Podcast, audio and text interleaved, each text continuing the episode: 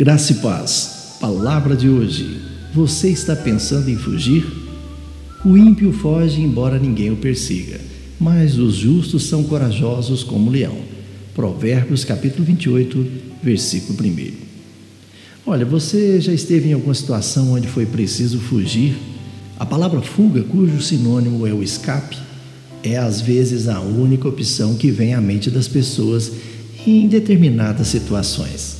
Mas você já parou para pensar por que, que as pessoas fogem?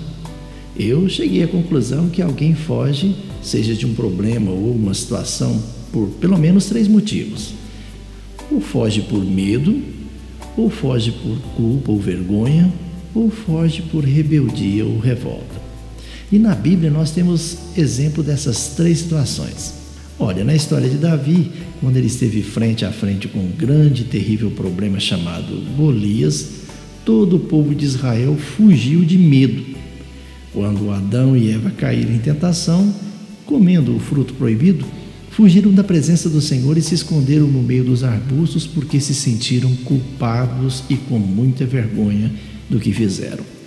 Também na Bíblia conta a história de Jonas, que ao ter conhecimento sobre o novo destino dado por Deus ao povo da cidade de Nínive, que não iria mais ser destruída, se rebelou e revoltou-se contra Deus, fugindo para bem longe do propósito divino.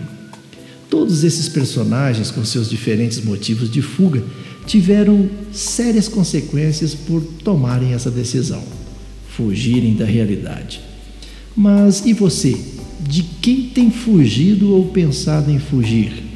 De alguma situação ou até mesmo da sua igreja, que é o corpo de Cristo? Tem enfrentado a realidade de sua vida ou tem tentado esquecer-se do que Deus tem para você em todas as áreas da sua vida? Você acha que seu argumento é suficiente para justificar diante de Deus a sua fuga? Olha, saiba que no mundo tereis aflições e isso é inevitável, mas se permanecermos firmes em Deus, nós venceremos. Deus está nos preparando para vencermos lutas e não podemos nos acovardar diante delas. Lembre-se, os navios são extremamente seguros e imbatíveis quando estão ancorados no porto, mas navios não foram feitos para ficarem ancorados no porto.